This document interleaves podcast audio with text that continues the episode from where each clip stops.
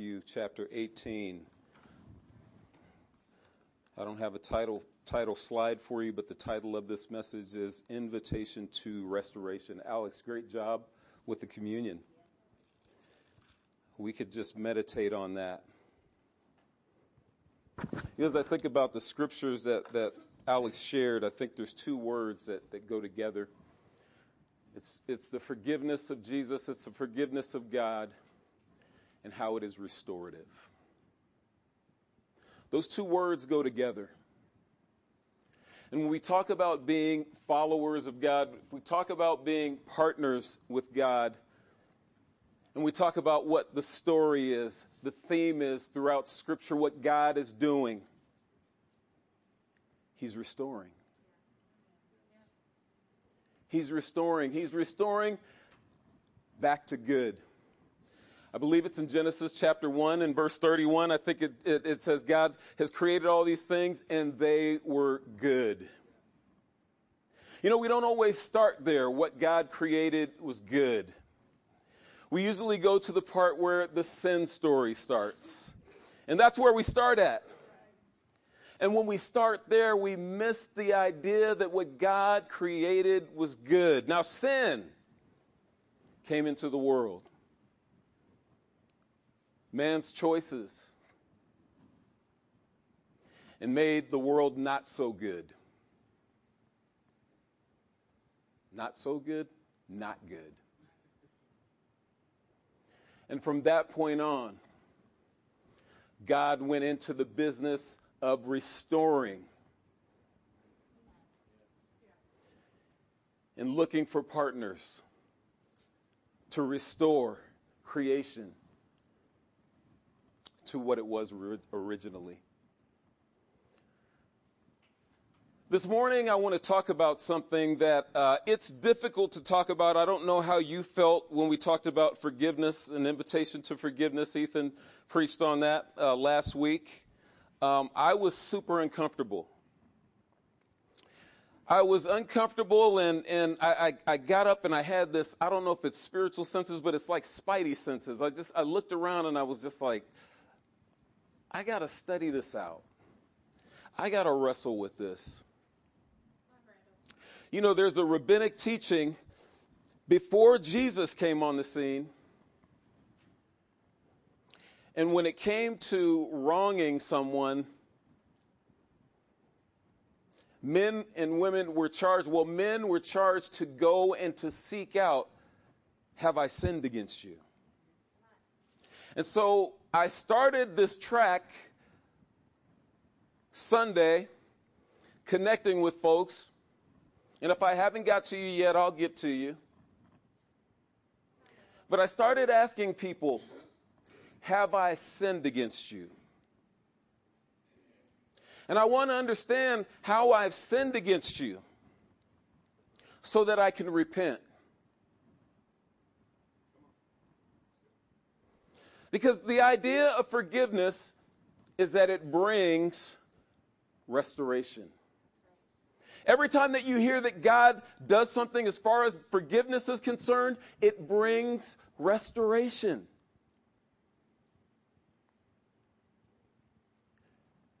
I want to ask you this morning how did you respond to this lesson concerning forgiveness last week?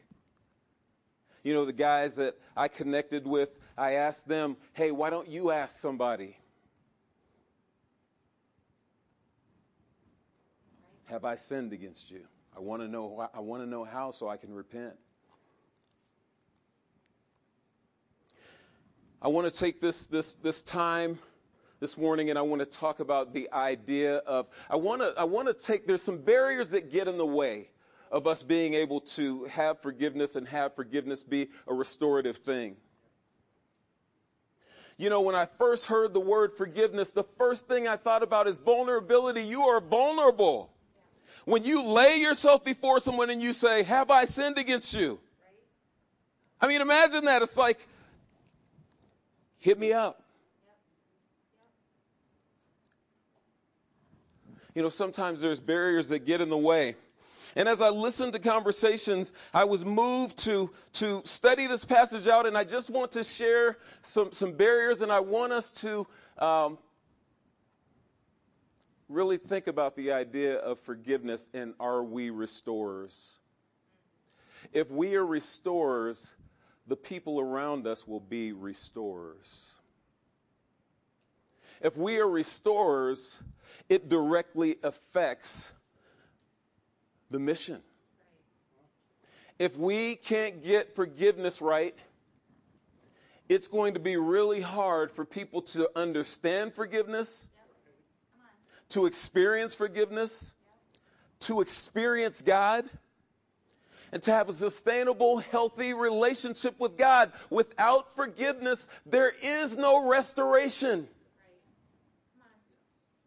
I'm going to share a couple of passages. I'm going to share a couple of roadblocks, and uh, I'm going to share a little bit of a charge, and I'm going to try to do this in a way that I'm not going to give you five lessons at a time. I'm going to try to break this down into pieces. And the first piece that I want us to understand when it comes to forgiveness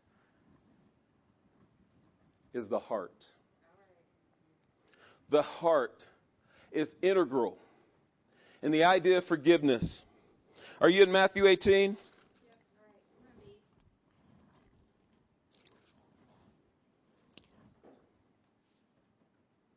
Now, I'm, I'm reading the, the parable of the unmerciful servant. In verse 21, it says, And Peter came to him and he said, Lord, how many times can my brother sin against me and I forgive him? As many as seven times? I tell you, not as many as seven, Jesus said to him, but 70 times seven. For this reason, the kingdom of heaven can be compared to a king who wanted to settle accounts with his slaves. When he began to settle accounts, one owed 10,000 talents and was brought before him.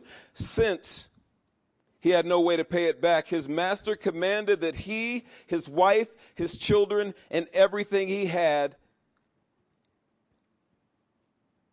be sold to pay his debt.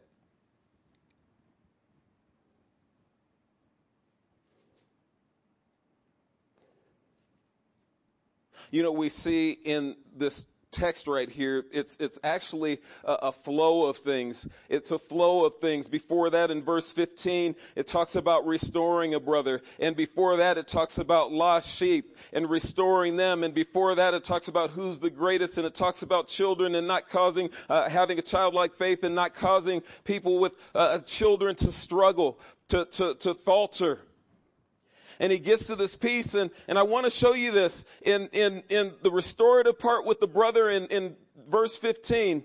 There's this piece where it says in, in 18 it says, I assure you, whatever you bind on earth is already bound in heaven, and whatever you loose on earth is already loosed in heaven. Again, I assure you, if two of you on earth agree about any matter you pray for, it will be done for you by my Father in heaven. For where two or three are gathered together in my name, I am there among them. Now I'm setting up, I'm going back, and I want you to understand this about this passage. Jesus has given his disciples authority.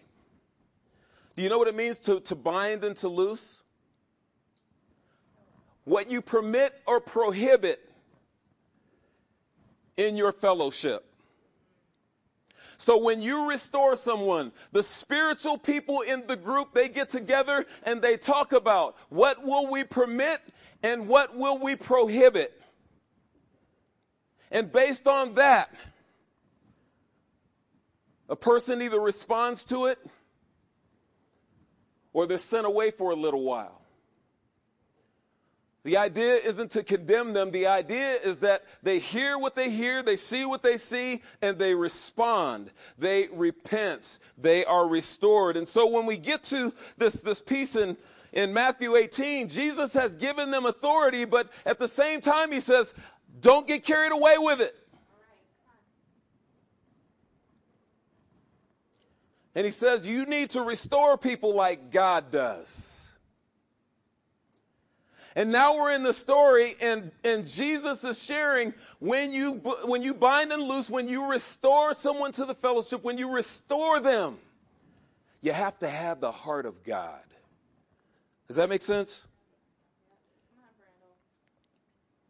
So we have this, this slave, uh, you, you, you, have this, this, this uh, Old Testament passage 70 times uh, 7 um, it has everything to do with the great, great, great grandson of Cain, and evil has prevailed, and he's gotten to this peace, and he's got these consequences on him. He does, he's killed people, and he's like bragging about it. He's the first person to marry two women. He's the first polygamist, and he brags and he says, "Man, if if my great great grandfather was protected, and and and whoever kills him is going to get."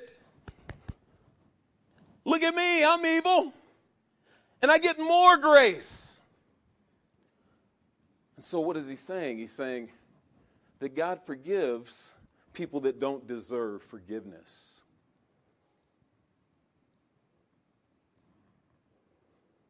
And then he goes on to give an example of this forgiveness. Now, please understand this unchecked sin doesn't only have an effect on you, it has an effect on your family, it has an effect on the people around you. God wants to restore. And in verse 26 it says, At this the slave fell down before him and said, Be patient with me, I will pay you everything. Then the master, uh, the master of that slave had compassion and released him and forgave him. Remember these words. They go with forgiveness. Compassion, release, and forgiveness. But that slave went out and he found his fellow slave that, who owed him a hundred denarii and he grabbed him and he started choking him and he said, pay what you owe.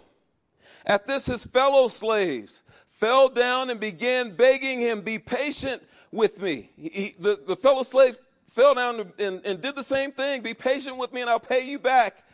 But he wasn't willing.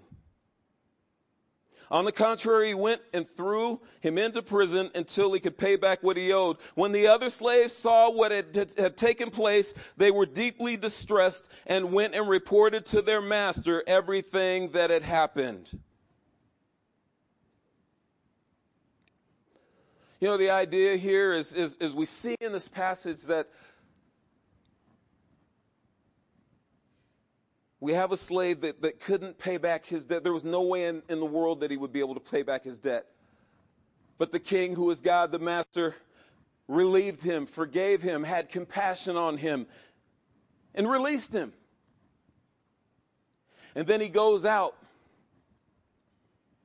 and he runs into somebody that could pay back what they owed, and he chokes him out and he puts him in jail. He doesn't show compassion, he doesn't forgive, and he doesn't release. Now, when you think about this, if we don't understand forgiveness, how can we give it to each other and how can we go out and preach about restoration?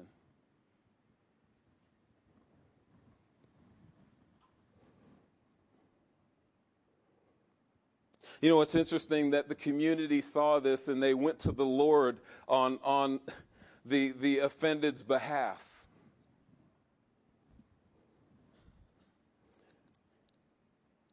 Then after he had summoned him, the master said to him, You wicked slave, I forgave you all that debt because you begged me. Shouldn't you also have had mercy on your fellow slave and, and as I've had mercy on you? And his master got angry and handed him over to the jailers until he could pay everything that he owed. So my heavenly father will also do to you if each of you does not forgive his brother from his heart.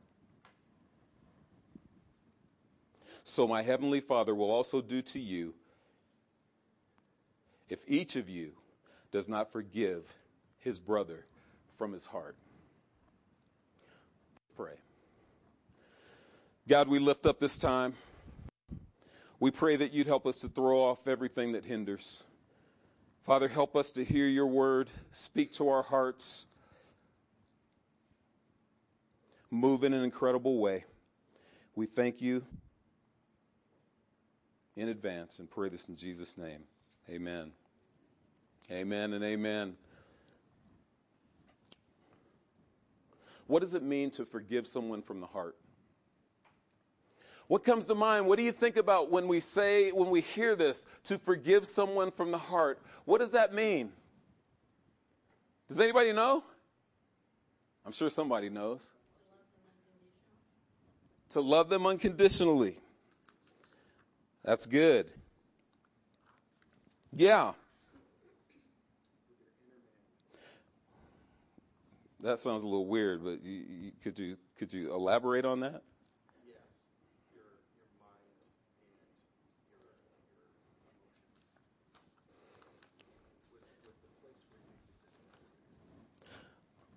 Okay, let, let's let's start with this: how important the heart is in the idea of forgiveness.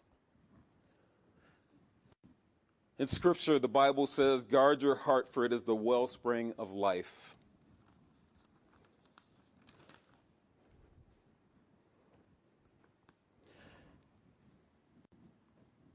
You know, the heart is mentioned in the greatest commandment. Love the Lord your God with all your heart, with all your mind, and with all your strength. The heart in Scripture literally is put in more than 800 times, literally. And that doesn't talk about the times that it talks about the heart in, in, in action. Now, I want you to consider this. This is the first and greatest commandment. It, it has to do with our hearts. The Shema has to do with our hearts. The Old Testament, all throughout Scripture, our heart is gauged as important. We're to guard it. I read this really uh, cool article by a guy named Michael Hyatt. And he talked about guarding the heart, for it is the wellspring of life. Why should we guard our hearts? He's got three reasons I want to give them to you. Because the heart is extremely valuable. Mr. Hyatt says we don't guard worthless things. I take my garbage to the street every Wednesday night. It's picked up on Thursday morning. It sits on the sidewalk all night completely unguarded. Why? Because it's worthless. Not so with your heart. It is the essence of who you are. It is your authentic self, the core of your being. It is where your dreams, your desires, your passions, your, your, your livelihood, it's where it comes from. Your heart is the part that connects with God and with other people. Why guard your heart? Because your heart is the source of everything you do. King Solomon said that it's a wellspring of life. In other words, it is the source of everything else in your life. Your heart overflows into your thoughts, your words, and your actions. Why should you guard your heart? Because your heart is under constant attack. When Solomon says guard your heart, he implies that you are living in a combat zone, one in which there are casualties. He goes on to conclude if your heart is unhealthy, it threatens everything else family, friends, career, everything.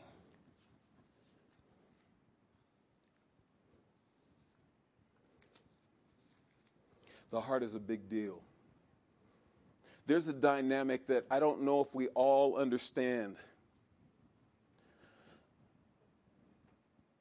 There's something that gets in the way of us being able to forgive.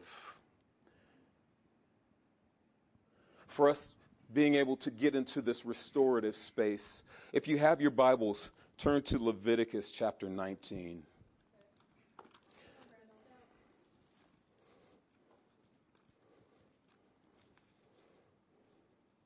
Leviticus chapter 19. I had a marker in there and I took it out. The laws of holiness.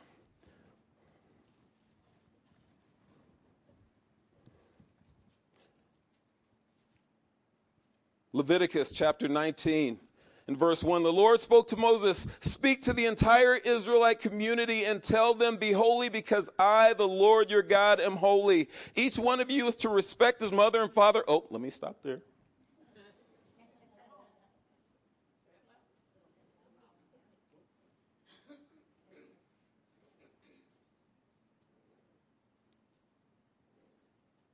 Verse 17. You must not hate your brother in your heart. Rebuke your neighbor directly, and you will not incur, incur guilt because of him. Do not take revenge or bear a grudge against members of your community, but love your neighbor as yourself. Listen to that. You hear the second greatest commandment love your neighbor as yourself. I'm going to read you something from the Jewish Study Bible, the second edition, in regards to verse 17 pent up hatred and its consequences. This verse is better rendered Do not hate your kinfolk in your heart, rather repro- reprove your kinsmen so as not to incur guilt, incur guilt because of him. This prohibits one whose fellow has wronged him to keep his resentment inside instead of informing the wrongdoer of his action, lest this bottled up hatred result in a current guilt. What is that guilt?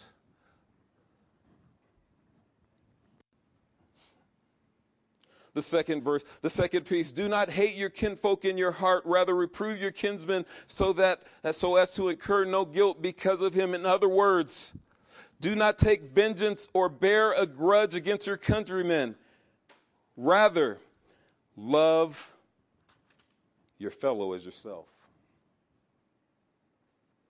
Bearing grudges is a result. Bearing grudges results ultimately in vengeance. While by refraining from this course one treats his fellow with the same love, understanding, and forgiveness one normally extends towards one's own shortcomings. That's the Jewish Study Bible, second edition, page 241.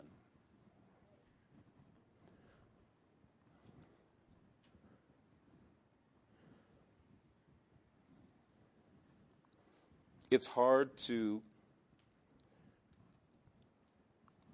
forgive someone when we don't excavate our hearts. And sometimes we need people to excavate, excavate our. We, need an archaeological deep dive into our hearts in what is the issue. Because if we don't,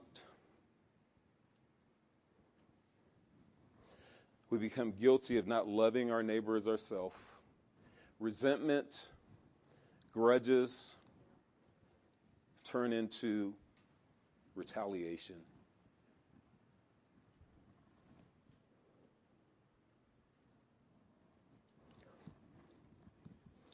I, I have a, a, a, buddy that I talk to uh, a couple of times a week, and we've been talking, and he gave me permission to share this. We, we talk uh, a couple of times a week, every week, and our conversation, we help each other. And uh, he tells me about people that he has issue with. And mind you, we were talking before the pandemic, and we've talked for two years. For two years, we've been talking in our conversations, the people that he talks about, the wrong that they do, man, you would think, I, I, I told him, I said, man, the way that you talk about these guys, you would think they can't brush their teeth right. Every time that we get into a conversation, he starts to talk about all of these things, all of these outward things, all of these outward things. He talks about them. He talks about them. And, and, and he's putting these guys down and, and he's talking about them. And I'm listening to him. I'm listening to him. I'm listening to him. I'm listening to him. Just listening. And then the Spirit put on my heart. He slipped up and he said, and he said this a long time ago. He said, I asked these people to disciple me, and they said no. I asked these people to disciple me. I needed help in my marriage. I asked them to disciple me, and they said no. And then he just went on, you know, they don't brush their teeth right, they don't come to service right, they don't set this up right. He started going through these things, and I, I finally got the courage mustered up, and I said, hey, man, let me ask you this. were your feelings hurt? And he kind of danced around, and then he finally said, Yes. I felt like they rejected me when I needed their help. So he has a grudge. He tells me about somebody else that, that he, he, he tried so hard to have a relationship with. He says, Man, I, I went out and I played tennis with this guy, and it was really good. We played, and we were a great pair, and we played, and we had a good time, and I thought that we'd have a relationship, and we'd be discipleship partners, and blah, blah, blah, that we'd, we'd grow spiritually together. And the guy didn't reciprocate. And he said it with so much passion and conviction. It, it, almost made me believe that, that, man, this guy was supposed to, he was supposed to reciprocate. It was almost like, is this guy out of his mind? We were incredible tennis partners and he didn't want to be my friend. And he said he didn't want to be my friend.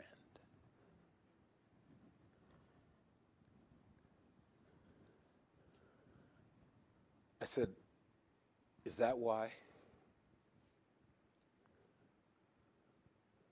You feel the way you feel about them?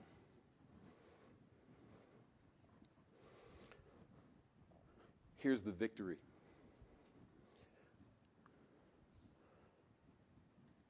It took us two years to get there.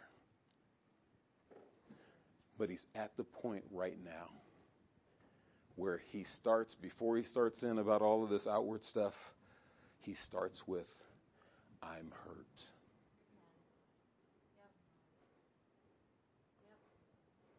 We read this text, and it's do you think that in some ways you're, you're striking out in vengeance towards them? And this is the victory. He said yes.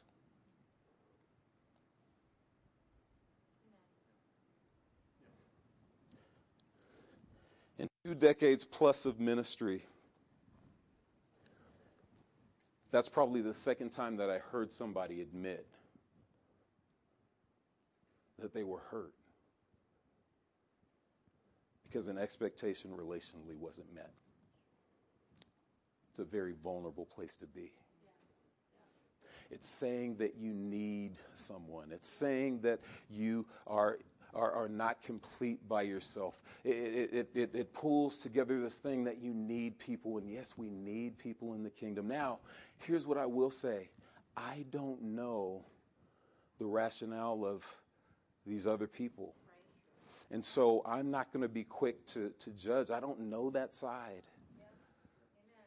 But here's the deal when we talk about being able to forgive someone, there is this piece of forgiving where you have to guard your heart. If you express what you express in anger, if after you express what you express, there is this, this, this grudge that you're holding on to, if there's this, this vengeance that occurs because you're not dealing, it is hard to forgive and to be restorative. People, the kingdom of God is about being restorative you are given the Holy Spirit and power to be a restorer. Forgiveness is supposed to bring about restoration now. It doesn't always bring restoration because some people don't want to be redeemed. If there's anything that you take from this time is that you have to deal with your hearts if you have grudges, if you are striking out in vengeance, there won't be any restoration.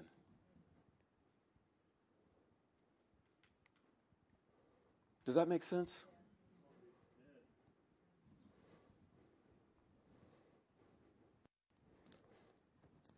God is a restorer. You know, even if people won't restore you, God will.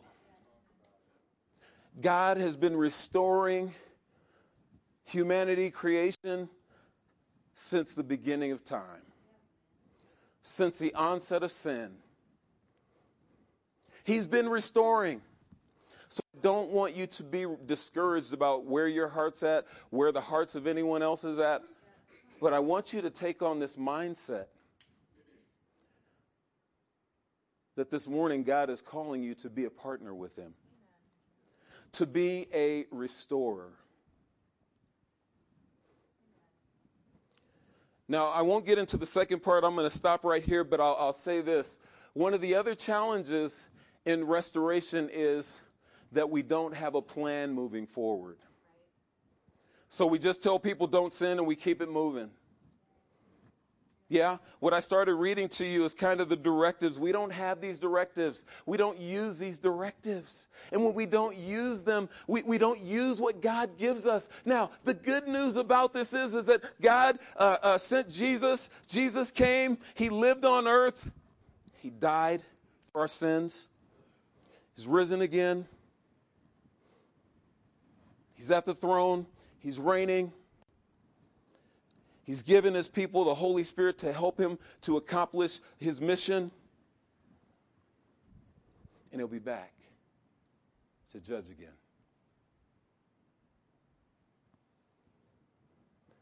I say that to say that I think as Alex read, there's there's something to the Word of God and what what what what place it should have in our lives. There should be an allegiance to the Word of God. To be restorers, we have to be allegiant to the Word of God. And that goes from the sinner and the sinnee. They work together to restore the kingdom to what it's supposed to be, the world to what it's supposed to be. The challenge is to examine your heart. The challenge is to ask someone, have I sinned against you? The challenge is to pray and to start to deal with those grudges and get to the real thing. Amen? If you don't get to the real thing, you can't get to the real thing. And trust God to do His work. Because He's always restoring, even when you don't feel like it. Let's pray. God, thank you for this time. We pray that you would make evident, make clear what needs to be made clear. Father, we ask your forgiveness for those times that we miss being a restorer. And Father, we pray in Jesus' name to embrace the forgiveness that we received and to, to give it out, but also to have an expectation for, like was said before, a new life that comes from knowing you. We thank you in advance for what you're already doing. We pray these things in Jesus' name. Amen.